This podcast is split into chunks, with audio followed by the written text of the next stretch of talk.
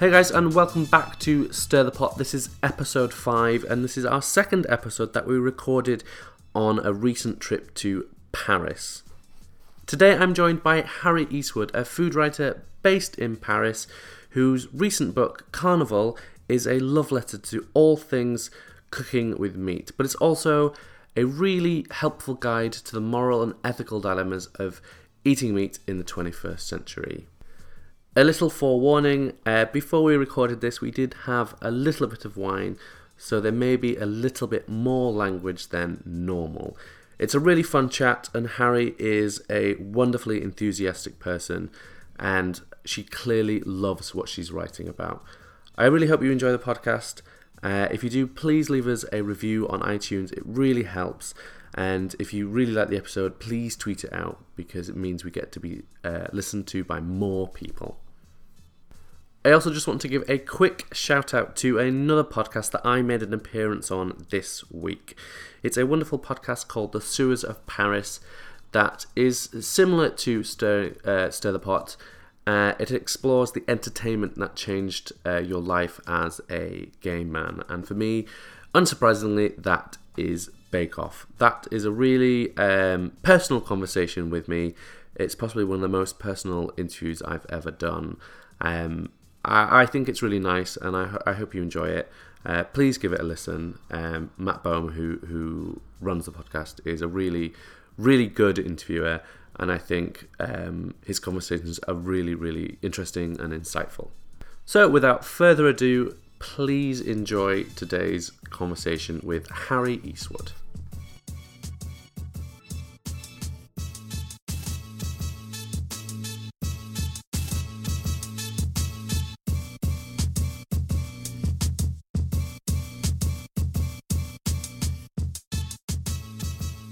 Um, but I just need to say a massive thank you because you've just cooked me an incredible meal. When you said you were cooking for me, I thought we'd have a very quick meal, but we've basically had a three course meal. We've had cheese, we've had dessert, we've had peach juice, which is very important apparently. It we've had lots of wine, so I apologise if I um, am not as good as normal, although I'm, I'm far from drunk. Um, and it is 30 degrees today in Paris, so rosé is obligatory. I think so, yeah. I think so. But again, thank you very, very much for coming or coming. I'm in your place, so thank you for having me in your house. Well, thank And you thank you for coming on the me. podcast. Thank you. Um, so we always start with the same question. So how did food become such a big part of your life? well, I- I've been thinking about this. Um, honestly, it's always been a big part, and I think that um, I moved to France when I was four years old, and I suspect that's probably where it really came from. Is that suddenly I was surrounded by people for whom food was a legitimate conversation. I mean, you know, you you go to school and people ask you, you know, oh, what's your favourite thing to eat? And you know, I mean, these are all children's questions, but I think that was probably the beginning. Is probably France. Um, Where were you living in France? um, so I, I I grew up in the seventh, um, which is still quite well. We say bon chic bon genre, but it's basically like slightly sort of um, well snooty, I suppose. Okay. So my, my French is okay, but what does that mean? It I'm not even going to try and repeat it because it- my brain doesn't take it in enough. No, it's sort of an expression that implies kind of Sloane, I guess. Oh, sure. It's old-fashioned French. I know what exactly really what it means. Yeah. and that's still actually what the seventh um, is like. Uh, but um, yeah, I think I think it was probably it began then, um, and then also I did have, as many many food writers have, um, a very amazing relationship with my grandmother, who was an extremely good cook, and she was. Uh, that's the first time I suppose that I equated food with love, and I think that's a relationship that. I'm just only, I'm only laughing because literally in the podcast I recorded last night with Dory, one of the things I say is that I think baking is an extension of love, and it's something I've said for years because to me, food is an expression of caring for somebody. of course, You don't is. cook something for someone or bake something for someone without actually caring about them because otherwise you wouldn't bother. Absolutely. I mean, frankly, even putting out a bowl of peanuts, you know, with the right intention, with the intention of giving, of loving, of it's a drink, it's Friday night, it's you know, all of that kind of comes through very much. I think in um, in all food, but I guess that's where the seed was planted. what was the food of your childhood? What sort of things were you eating when you were in France, in Paris? well, I tested you a little bit earlier, I Ed. did. I it was did. delicious. Cheeky.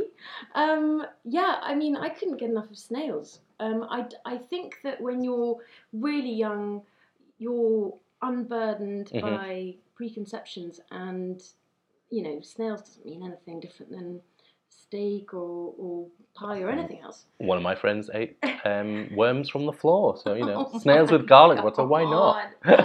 They weren't good, obviously, Wow. but no, I, I I think you're completely right. And a, the snails you served me were some of the best snails I've had in a long time. Not that I eat them every day, but they were utterly delicious. So um, I'm not complaining at all.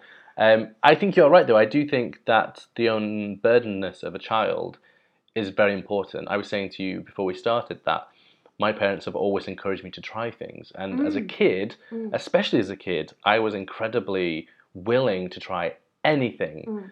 And I think that's a really important thing. And if you have that as a kid, I think your food uh, style and just what you're happy to enjoy is very varied. Absolutely, and basically it means that the word no doesn't feature. So colours, every colour, every sound, every shape, like it's all up for grabs. Like you want to try everything, and I think that um, I certainly still now travel to eat, and you know, not the weirder the better, but the the more authentic the better. And if it is weird, then fine. You know, like give it a go. the only thing I don't like is durian. Yep. So there we go. That's I've it. never had it. I will try it. If someone offers it to me, I will. I might have to not breathe as I'm doing it, but that's fine. Um, so, if, if food was really important as a child, Mm. how did that turn into a career? Was that something you thought of doing when you were little, or did you stumble upon it like I think a lot of food writers do? The last time I really asked myself the question of what I so I think words were much more important to me than food growing up. Sure. Um, books were hugely important. I was living in the countryside in France, and the only access that I had to Britishness um, was through my parents and literature and Annie Lennox and Phil, Phil Collins. I mean, basically that, that that's what I got. I can agree um, with you on the Annie Lennox. Maybe not the Phil Oh come on! So good. Um, but no, so as a result, like I think I just I I devoured books as a means of um, accessing my identity as a British person um, in a way that, again, I suppose gave it weight. sure. You know, that that that like food, it, it became more than the sum of its parts. Um, so words were much more important to me than than anything else until I was probably, I guess I was at university, and then I started working in a delicatessen, and oh my god, I discovered cheese in a way that is. well, I'm still recovering. And am I actually really? No, I don't really plan No. on recovering. From no, that. no, you never recover from that cheese. No. So, were you studying in the UK or were you still in France at the time? It was my first time back in Britain. So I was 18 when I first integrated any kind of British uh, institution. Mm. I went to university in Scotland, and uh, yeah, I mean, basically, I was first of all, I was horrified for the first three months because I was too French. I was way too French for any like for anybody to, to be able to manage. And it's a real problem when you sound British in your voice. So people already have you figured out, and you are not that thing. You are not the thing that you sound like. I, to, to me, when I was, um, I mean, I've known you for a little bit, but I think when I was doing some reading, I think you've had, you've lived in different places. You've, and we'll talk about it later, but you've worked as a butcher for a while. I Mm, think mm. Contradiction kept coming up in some ways, not in a bad way, but the idea that you've written a book on meat as you know a woman to some people is unusual, Mm. and it doesn't surprise me that that exists in different parts of your life. It's really interesting that you're asking about that because actually, I think the insider outsider border is probably the most important one of all my life. Um, whether it's being on the inside or and the outside of a culture. So I was too French to be British, and then I was too British to be French. And my whole life, I've been too, I've been neither one nor the other.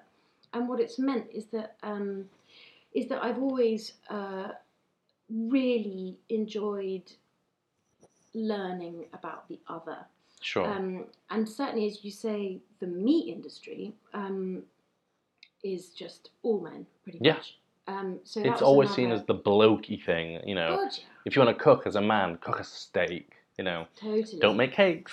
yeah, well, I mean, I don't know if you saw this in my bio, but um, but I worked at Smithfield Market. I mean, there did. no more masculine environment than that. Nope, it's. I think I've I've never um, I've never fully experienced it at its you know early hours when it's in its Yeah. heat. I've seen footage of it and it feels like almost like a battle. It's very aggressive. It's like taking a kitchen and increasing the testosterone level, which I didn't think you could do. Mm. And is one of the reasons I never worked in a professional kitchen because it doesn't suit my personality. Mm. But the fact that you went and worked in uh, Smithfield is, you know, it is an incredible feat for anybody, not just because it's a clash of what is expected, just because it's a hard job. Mm. Well, the first time I rocked up, so I'm glad that this has sort of got a warning on the. I'm about to explain yes, ex- ex- explicit. yeah. no, but the first time I went to Smithfield Market, I was 22, and I was with. I used to assist a food stylist who's amazing called Jackie Malouf, who's since moved back to Sydney. And Jackie always wanted. She's like so often people who come from the outside are just amazing at really going and experiencing all of London. And she was here for at least 10 years, but one of her kind of bucket list things to do was to go to Smithfield Market. So she's like, "Hey, Beastwood." would you like to go to Smithfield? I'm like, uh, yeah, where do I sign? Totally up for it. She knew I was obsessed with um, butchery and, and all things meat. So we turned up with her husband um, at like 2 a.m. or something, um, literally just to go and have a look, like a Mm. museum tour almost. I mean, it's, it's, it's something I want to do. It looks, Do it! it's such a unique experience. It's totally amazing. So she was also like, "Hey, Beastwood, do you want to get a job?" And I was like, "Um, well, yeah, I really do." And so we, we kind of we went for like a greasy spoon at two a.m. and did a little journalistic finding out who sells what, who's like. Anyway, we found out that John from somewhere or other, from Ali X, um, is the guy to go to for you know. We wanted to buy a, a veal shin actually, Mm. a whole one. So we went down there and we bought the veal shin, and yes, it was good. And um, hey, John, can you give me a job? And I was 22, and I was wearing at the time. I remember this very clearly. I was wearing like a what looked like a buttercup, but sort of like a skirt, but like a sort of buttercup upside down, Yeah. gold sandals, and a tiara. Wow. Mmm, it says butcher all over it. I just couldn't. I was just skipping through life. I was 22. I was absolutely. I adored my job as a food styling assistant. I couldn't get enough of washing up. Like, I just couldn't believe that I was so lucky to work in food. Sure. So I sort of skipped down the alleyway with Jax, and um, and he literally looked at me. So the guy John looked at me, and he's like, "Are you fucking serious?" And I said, "Yeah, I am." He said, "Okay, all right then." And he he flicked at a calendar behind him with a woman with her legs. Well, I mean, I think we can picture. Put it this way. it was PG rated calendar. And he flicked at the date next week and he's like, right, come back at 4 a.m. if you're serious. Mhm. And I was like, right. And I put it in my diary and I rocked up the next week at 4 a.m. as stipulated. Still in the buttercup dress, or Oh, some version of it, yeah, probably. probably. I basically lived in like sort of golden, sure. just gold, I don't know, gold shoes. And, um, anyone who knows me from that era is totally going, mm-hmm, yeah, mm-hmm. Wings at work, yes. so anyway, I pitched up, and that was the beginning of my internship at Smithfield, and I worked essentially 11 p.m. till 8 a.m. surrounded by men um, wearing white hard helmet, Yep. hat. Um, you have to, for hygiene's sake, you have to wear like a white overall. Like a full body white overall, right? Uh, it actually, this one was like a lab coat. yes, yes, yes, yes. Um, chainmail glove, chainmail apron, and yeah, it was a sexy look, man. What can I say? So backpedaling a little bit, yeah. how did you get into food styling? Because that's how you got your start in food, right? Mm. Well, um, it was through Simon Wheeler, who's a really brilliant photographer um, who's been working for years now, I think, um, in the industry. But he um, he said to me, "Oh yeah, Harry, if you're interested in food, you should totally come on um, you know on a shoot one day." And I saw my eyes were like on stalks. Mm. and it was a BBC Good Food shoot with Mary Duggan, who's an absolutely Yeah, amazing, legend. absolutely She lives in France now, right? She does. She does, yeah. Yeah, yeah. Hello, sister. um, and yeah, and then it started from there, and I basically started my career as an assistant slash uh, washer upper for Wow. four years. Yeah, on and off, just freelancing around the place. And, Yeah. yeah. I mean, I don't think anybody can really, I guess, have a permanent assistant. Everyone shares assistants. They seem to go from job to job to job yeah, because you know doesn't pay very well. So it pays. I think I got fifty quid a week. Whoa. like five da- I know. okay, it's changed slightly since then. She It's- says fifty quid. it's a still week. not a lot to assist, but it's still it's slightly better than that. Yeah, my first job though was fifty quid a week. I remember it so well. It was basically like work experience. wow. Um, but it's really important to assist different people as well because you learn different things from. different yes, of course, different Yeah. styles, different techniques, different Yeah. things. So from food styling, what was the next step? So then, oh my god, I remember this so well. I was really reluctant to become a proper food stylist, as he, like as in stop assisting. I, I was so comfortable assisting, um, and I loved the anonymity. I, I mean, my back had ears for four years. You're washing up, and everybody's just talking about amazing things going on, and you know some new technique or what would nowadays be like the dairy cow equivalent. You know, like Sure. there's a sudden light bulb moment. So I was listening to all this stuff, and I wasn't even a part of the conversation. I was just making lunch and cleaning up everything, and um, so yeah. And then I was pulled out of it quite brutally. I felt um, at the time by uh, Channel Four was scouting for a show. So hang on, you thought you were brutally pulled out of washing up to be put on a TV show? yeah, pretty much. Yeah.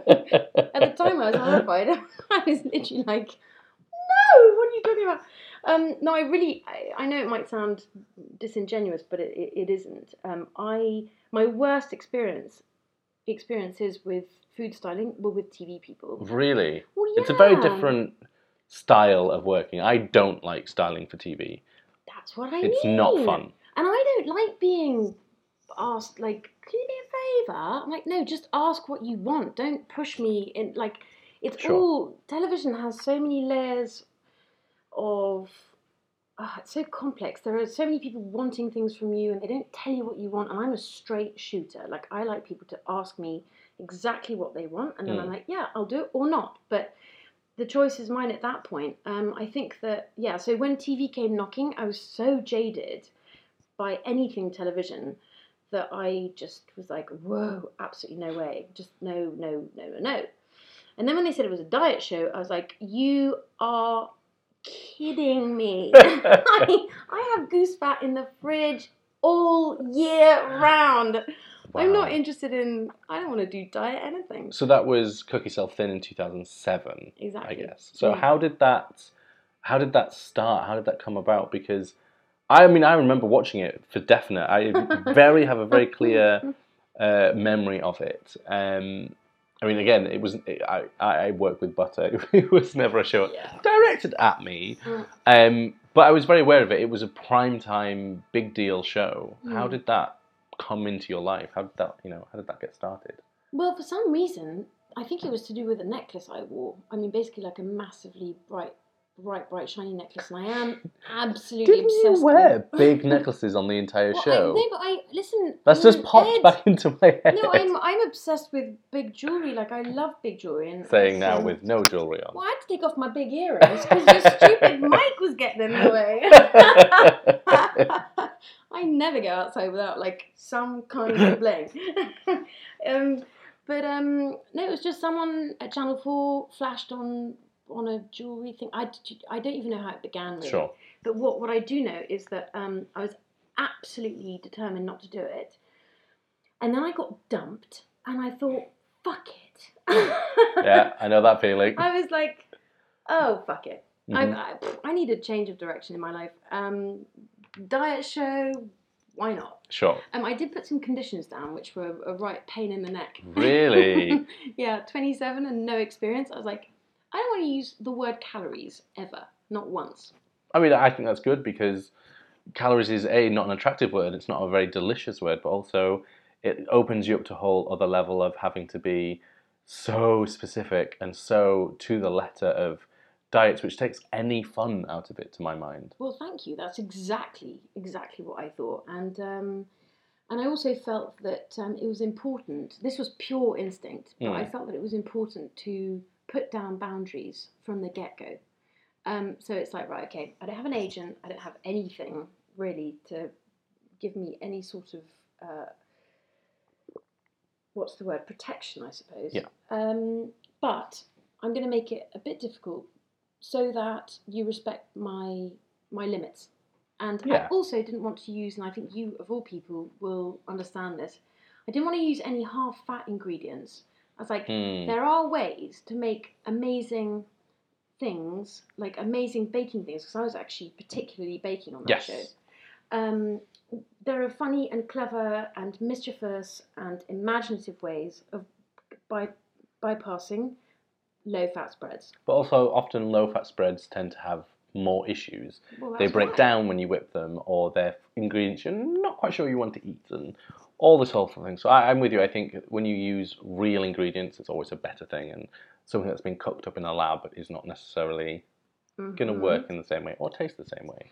Definitely, and I think at the heart of it is something which even what is it like ten years on, or maybe more? No, ten. Yeah, ten. Um, is that I don't want to compromise. Mm. I don't think that you need to compromise ever in food, whether it's because you're going low fat or you're vegetarian or whatever it is. Like, don't need to compromise. Mm. It's totally like there is a wealth of ingredients and ways of combining them that means that you never ever have to have second best. You just need to know where to get the recipe. Yeah, I think you're completely right. So that was really at the heart of it. So, did you get into food writing because of the show's book? Is that was was that your first experience of actual writing for a cookbook? yeah. the reason I'm laughing is because one of the conditions, one of the pain in the ass conditions I put in, like at age 27, I basically put a wish list down, like a Santa's wish list. And on it was, I want a book deal. Because I knew I wanted to write, I wanted to write books. Yeah. Way, way, way more than be on the telly. Mm. Um, and I thought, well, this could be the way in. And I, it wasn't even that much. Of, like I said, I was heartbroken. I was like, fuck it. Mm. But in the back of my mind, I just sort of thought, okay, so at least put the infrastructure around you that means that you've got some kind of Sure. career path, you know, out of this. I mean, that it's a good sounds smart to me. You've written how many books now? Uh, four. Yeah, I think I think that was a good way of starting then. So from that show, you then went to America to do the American version, and that, if. I'm right, you were the only one from the British version that went. Is that right? Yeah. Yeah. Yeah. And that did that did that started a career for you in America because you've done Mm. a lot of TV in America, right? I've done three. I'm just trying to think. Cause it's so long now. Um, I think it's three shows. I've certainly done two primetime ones. Yeah. Actually, do you know what? It's four because I've just filmed my second season of another one. Oh, nice. Um, yeah, so it's been good fun that, and I love love America. I mean, I just enjoy the enthusiasm, the Mm. food culture. You know, I think the enthusiasm is always interesting because I think sometimes um, a British mentality can be a little bit more guarded and often a little bit more dubious, where I think Americans have this unbounded Mm. excitement and are always intrigued by something, and I think that translates into their food. So I can see how working in food there would be, you know, an attractive thing. it's joyful. Mm. is what it is. There's no apologies for for joy. You know, you, in Britain we're still very, Yeah. no matter where you come from on the religious spectrum, Yeah. there's still a very puritanical streak Mhm. that runs through this country, which means that pleasure is sort of suspicious. Well, you look at the wording used in so much food. Oh, it's filthy. It's you know, it's naughty. It's clean or it's dirty. I Don't mean, get me started. Clean eating's not a thing. Yeah, after we after we've we've had board. a few glasses. yeah, after the wine, after the cheese we've eaten, I'm now going to have a very clean peach juice. It's, you know, it's very healthy. Um, so how did after the first book you then was Red Velvet first or was Skinny Red velvet. Red Velvet was first? So Yeah. how did you? I suppose because you did baking on the show, it was quite natural that you did baking as the first book. But that book was unusual for its time because it was baking healthier and with vegetables, and it's almost ahead of its time. Like that's a book you would expect to come out now with Mm. the current obsession with health food and diets and all that sort of thing. It's weird, isn't it? Mm. Like, it's been 10 years since that book came out. It is still, by the way, the only vegetable cake book out there. There Huh. not another one. Interesting. Um, I Is that because it was a good idea or a bad it's because it's so much fucking work. I literally spent like a year doing Yeah. nothing but, I can imagine how hard that would be Can you- testing. I mean, yeah. you know, Yeah, because you can't just knock up a Victoria sponge and then call it something else. no. You know, you have to really get in there and test and a test like lot. And the other thing actually is that now that it all sounds so normal to use vegetables, but at the time it was so weird. It was gross actually, is Yeah. what it was. That it had to I had to test them three times and I had to test them another three times just to make sure because I didn't want to be attacked on the recipes because people hated the idea. I think in general testing is very important, but if you're doing something that's unheard of or unusual and you're trying to convince someone of doing Mhm. something, testing is your, you know, your safety net. You have to. Mm. It has to be rubber covered. Basically I've never like- heard that term. it's a TV term. we, we always use that in TV. It's like, is that locked down? Is that rubber covered? Sorry. Oh, I think it said rubber cupboard. covered. Like, what does rubber cupboard mean? That's a very strange, meaningless. Rubber covered mean, makes more sense. That makes more rubber sense. covered. No, Yeah. that, yeah. Okay. I have got earphones in trying to hear this as we go along. That's my excuse anyway. Um, so, I mean, I, I'm always intrigued, and I think it's actually a really good thing. But for you, for better or worse, I think UK food in general is based in London. Mhm. You, we can't really get away from it. And food writing and food styling and food photography, all that sort of thing, it is really centered in London. But you don't live in London, you live in Mm. Paris. Mm, How do you find the separation? Is it a good thing? Do you need that mm. for the way you work or I. Uh, it is not an unconscious decision Mm. for me not to live in London. Um, I'm too busy when I'm in London. I, I know too many people. I want to see too many people I like. Um, there are too many cool restaurants that have just opened that I want to try. And what I find for me is that actually being abroad means that, and it's only a three hour ride, as you know, because you're about to get on that train. um, Yeah, we need to hurry up we now. need to hurry. Do we? No, no, we're fine, we're fine. okay. What time am I leaving? I can't remember. That's fine. seven. We're good, we're good, yeah. Um, but yeah, basically, um, it is. It is in fact, you know, uh, I, I find it necessary to have the cutoff. Um, Sure. And that's because weirdly, as I get older, I realise that um, I'm much more of a an introvert Mm. who is very good at extroverting once in a while and has great fun doing it. Yeah. But I need to come home and like replenish, like just My assumption was that it would be a easier place to work because you have less of the distractions. Not that Paris isn't full of distractions, but Mm. getting away from kind of the industry. But also, I don't know. I, I, just it it makes complete sense to me that you can just if you could do it because I don't think everybody could leave the center of where everything is made and still have a very successful career. So I think it's a really great move if you can do it. And you know, I'm, I'm not jealous at all. I was going to say, I leave for my winter vacation on the 15th of December. My flat will be free. Ed, you are welcome. I do quite like uh, Paris in Christmas. It's very nice. Um, I think that generally, uh, when I think about cookbooks, I think that the best books aren't simply a collection of recipes, Mm. but offer something more. And I think sometimes that's narrative, sometimes that comes through in a way a book teaches you. Mm. And I love that bu- books that teach me something different Mhm. whether that's a cuisine or a culture or even just a certain style of food.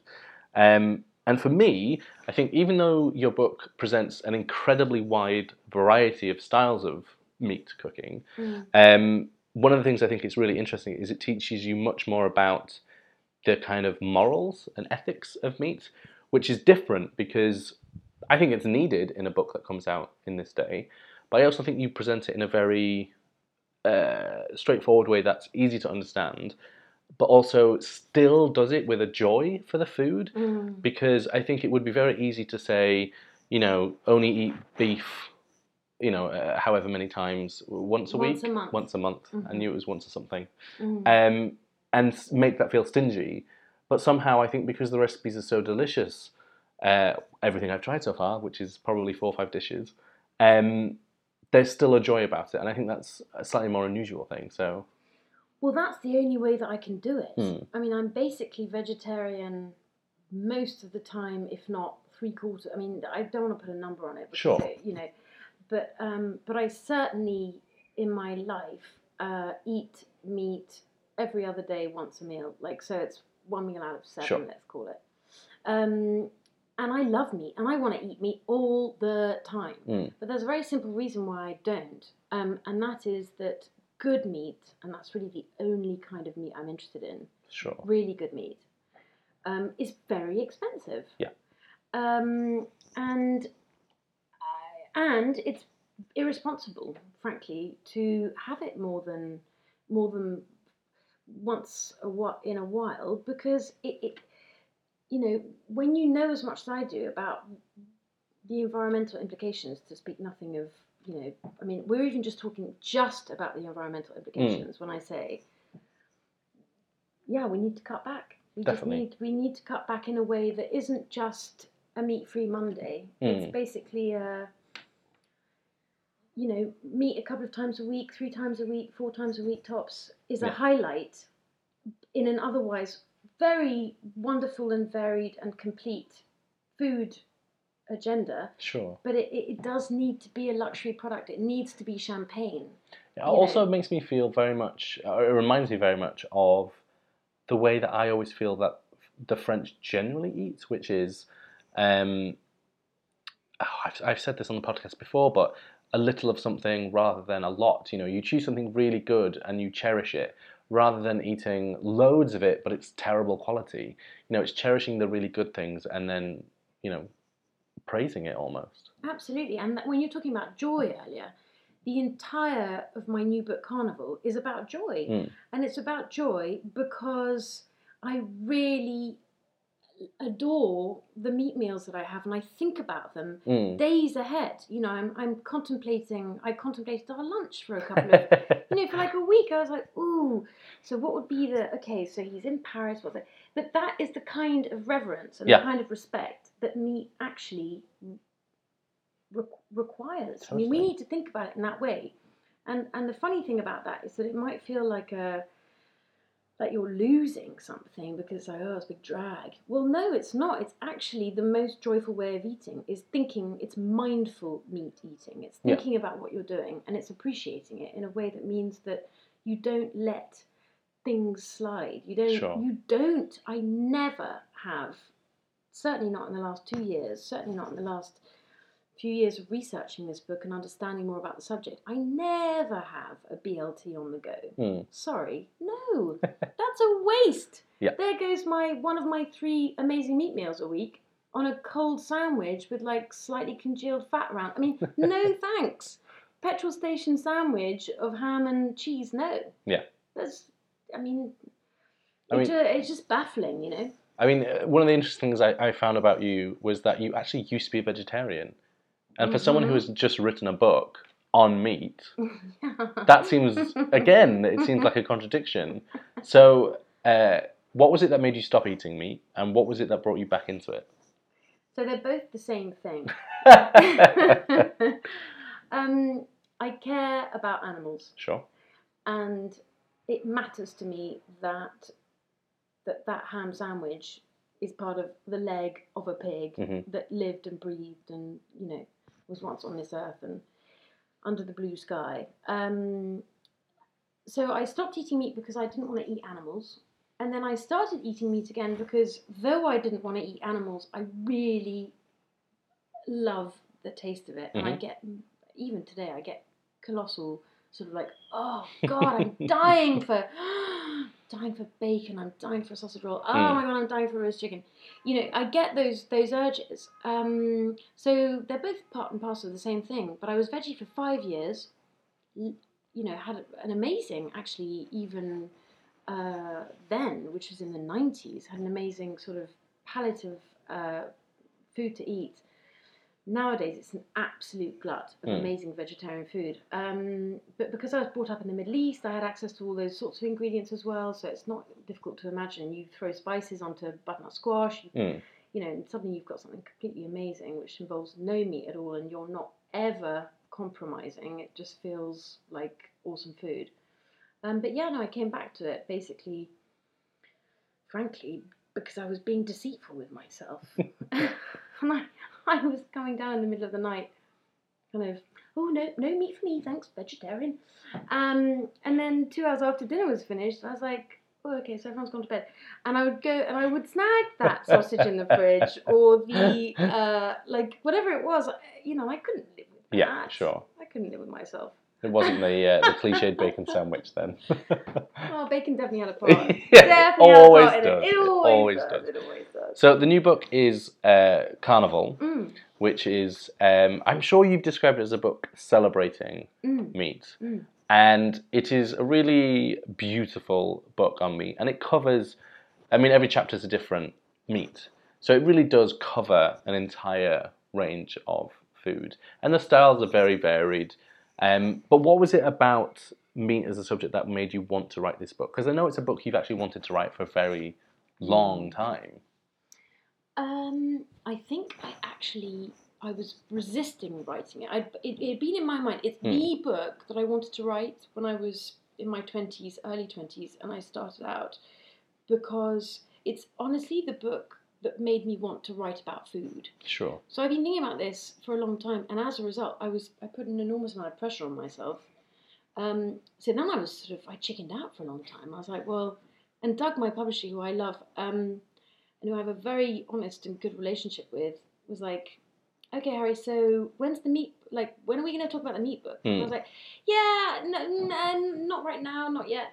Um, and then eventually it was like, okay, actually, i'm ready strap on a pair. it's time. okay So I basically sat down to write this thing, and I had notes from 15 years back. That I was so it was a lot of research, a lot, a lot of research. is there a favorite from the book is there something in there that's very special or has a, a close part in your heart I think the part of the book that um, I'm most a- attached to um, is what I've affectionately called the meat geeks. yes and they're basically little journalist pages that are dotted out through the recipes, and they explore subjects that are close to my heart and subjects also from a practical point of view that I've been, I mean, I've just been wanting someone to answer these questions for hmm. 15 years, and God knows I have travelled to Australia, I've worked on, you know, cattle ranches in the outback, I've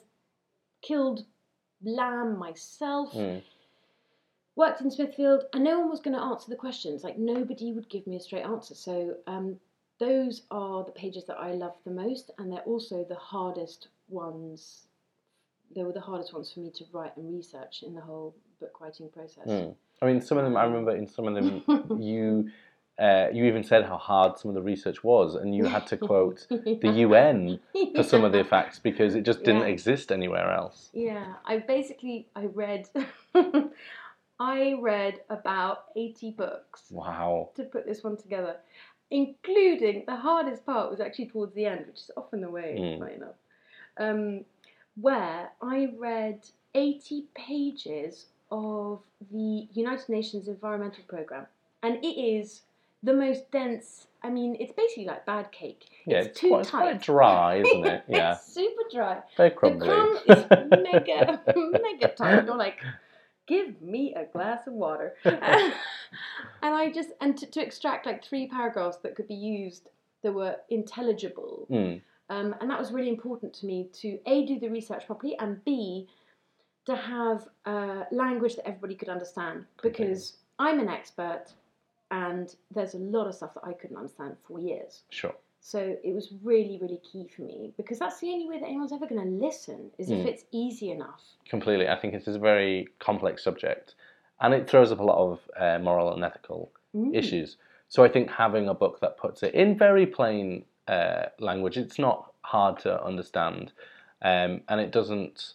I think one of the things you've done well is you're you're not uh, putting forth kind of rules. Mm. It doesn't feel like um, strict guidelines. It doesn't feel preachy.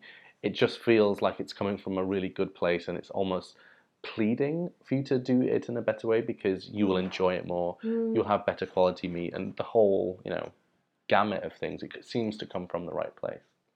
God, that's so nice of you to say. And actually, that that is exactly why I'm so glad it took 15 years Mm. for this book to come about because Carnal is the is the slow percolation of way too much information. I have too too much information uh, in my head, and what ended up happening is that amongst these beautiful recipes that, as you say, come from all over the world because I'm a traveller and I, I go everywhere to eat. So they come from Memphis, they come from my sister's home in Beijing, they come from France where I live, uh, you know. But amongst all of that, what was very important was that the message about the animals um, and the message about eating less meat of better quality um, was a joyful one. Yeah. It's it, if I'd written this ten years ago, it would have been a soapbox rant about industrial farming Mm. and you know I, I i honestly believe that honey attracts more flies than vinegar and um, that the best way to approach this subject is to look at it from the the joyful side which is really really appreciate and honor the meat meals that you have and that will automatically mean that you eat less meat and that you choose better quality and that you develop a relationship with your butcher and all the other things that the book is is about. Well, I definitely think you have achieved that, and I do think it is a really um, beautiful book. And I think, I mean, I've I've tried the ribs so far. I've had the beer can chicken, the shoestring fries. Did you have the sausage roll at the launch? Uh, yes. You I think I did. had was worried about cooking that for you because Oh, I was like, hardly. the pastry. Oh my god, large crust pastry. It was delicious. It was all delicious. Um, so I do think you've done an incredible job with it. And I would uh, say the book is out now, available from all good retailers. It just came out. It, ju- it just came out Yeah. uh, when we're recording this. ago, By the yeah, time this is out, it will have been out for Mm. a month. So Mm. um, do give it a look and um, do cut from it. It is uh, a really well worth your while book. Um, for our second segment, we can yes. relax a little bit more. We can take off the pressure, and this is. Uh, Been very stressed. very I mean, I'm very difficult to have around. It's not easy. so this is the shopping list, and you can um, expand on your answers if you'd like. If you find it difficult, you can say my choices are rubbish. Uh, you can completely disagree with me. That's fine. Um, but it is just meant to be a very quick fire round. Okay. I'm, I'm, I'm all set. And I won't I won't punk out. I won't fudge it. Beef or pork? Pork. Okay. Yeah. Okay. Crackling, bacon, blah blah Oh, blah. fair enough, Yeah, fair enough. See what I'm saying? Real barbecue or a Sunday roast with all the trimmings? oh man, you are a bastard. That's Um, so everyone has said that in these interviews. I'm very worried about what people think of me. Um, I'm gonna say real barbecue actually. yeah, I'm with you there. Mm. Um, which is terrible because I'm a northerner, so I should say roast. Well, shame on you. This might be easier, but you have written books on both topics: oh god. steak or salad. Oh steak. Good. good, Sorry, good, once a month with a good salad. What, the- the salad? No, no, no. Paris or London? no. Okay, you know You what? can this say is this is for the one time. reasons. This is the one time I am going to fudge it, and I'm just going to say, in in view of Brexit, I'm going to say Europe. Good answer. I am completely, completely with you. I'm. Ha- I, I hardly think anyone listening to this podcast is surprised by that. Um, rosé or white wine? Um, white wine. Oh, because we're drinking rosé. I know we are, Although it is the right way. uh, It is the right weather for But it. you know what? White wine, oysters, white wine, cheese. Mhm. White, you know, yeah. Fair enough. Mm. Um, sweet or savoury? Um, I think I'm going to say. Oh God, that's really hard. Uh, oh, God, uh, savoury. I think. Okay, okay. And finally, cookbooks or TV? Oh, cookbooks. Good I mean, answer. 100%. I mean, I knew that was going to be the answer. um, so our final section is your chance to rant, okay. to complain, and to try and convince me to get rid of an ingredient or a trend that you can't stand. And if I agree with you, we will pop it into the metaphorical recycling bin. Well, this is easy. Get ready. Get ready. Industrial farming has to stop. Fair enough. That is absolutely fair enough. we, we have to. We could to. stop there, and I would say, "Yep, fine. Let's get rid of it." But we- let's we- expand. We absolutely have to stop eating uh, industrially produced meat. It's completely ridiculous that we've got to a point um, where it's so normal. It actually, do you know what I think? I think that it's a bit like cigarettes. I can't believe that we have let something so damaging be so normal Mm. for so long.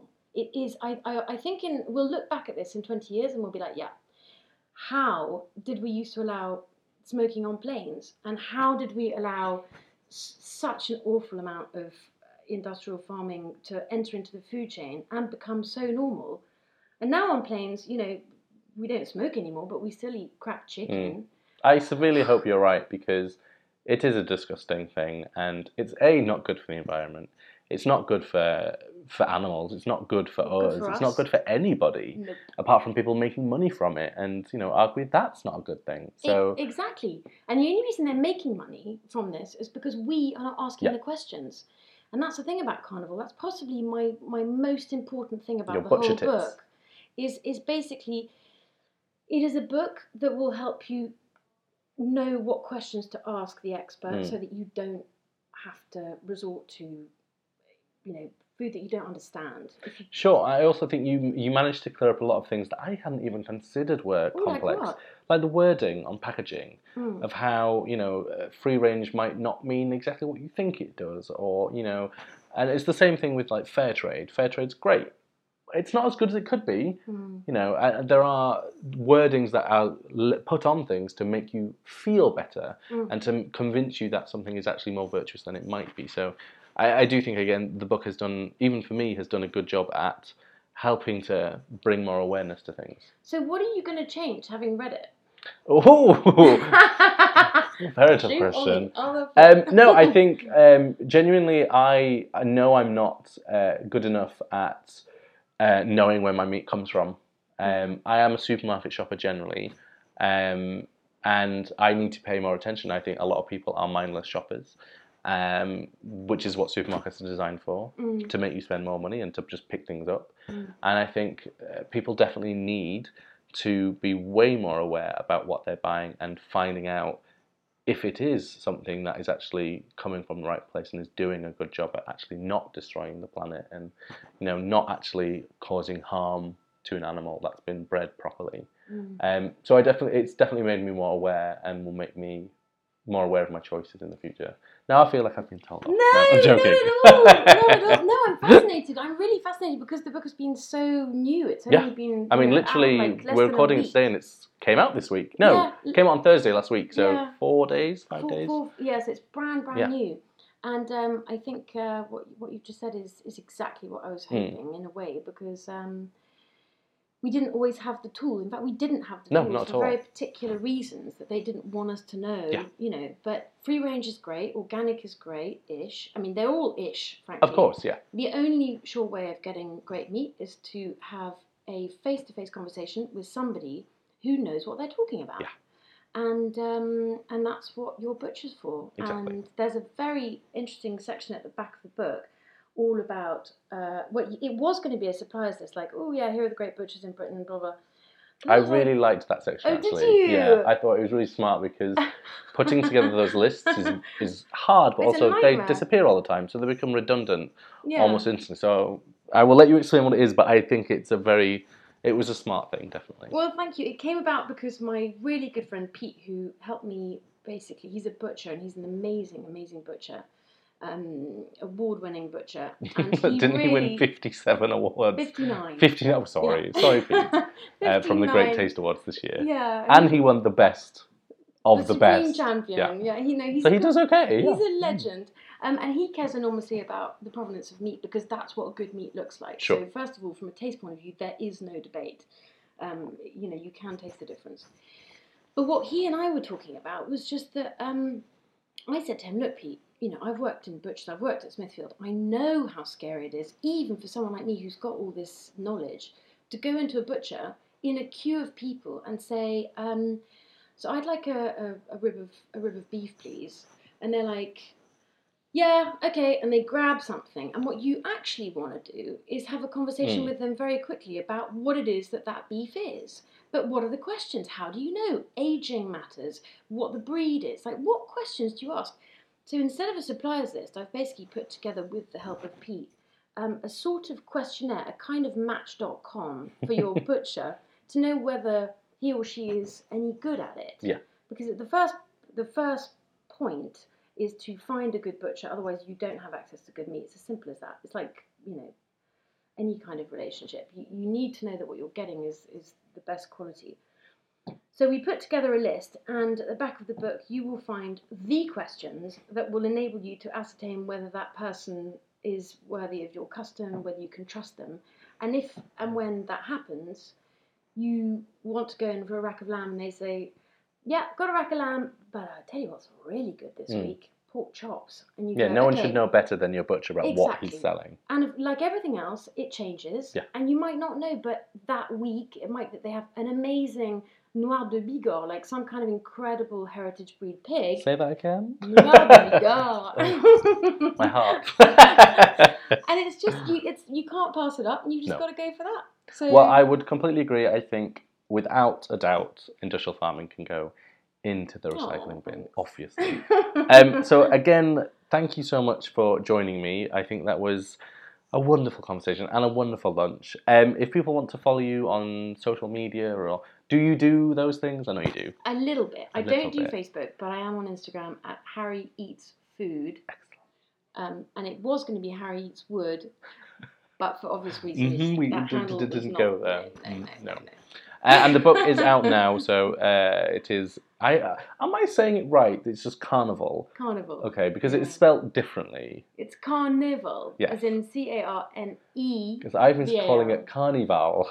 Carnival. Because I was trying to show that it was different. Anyway, Yeah. the book is out now, and I would um, I would definitely recommend that everybody goes and have a look, and um, yeah, follow the guides because they're very very useful. Thank you. My pleasure. Merci bien. Thank you very much.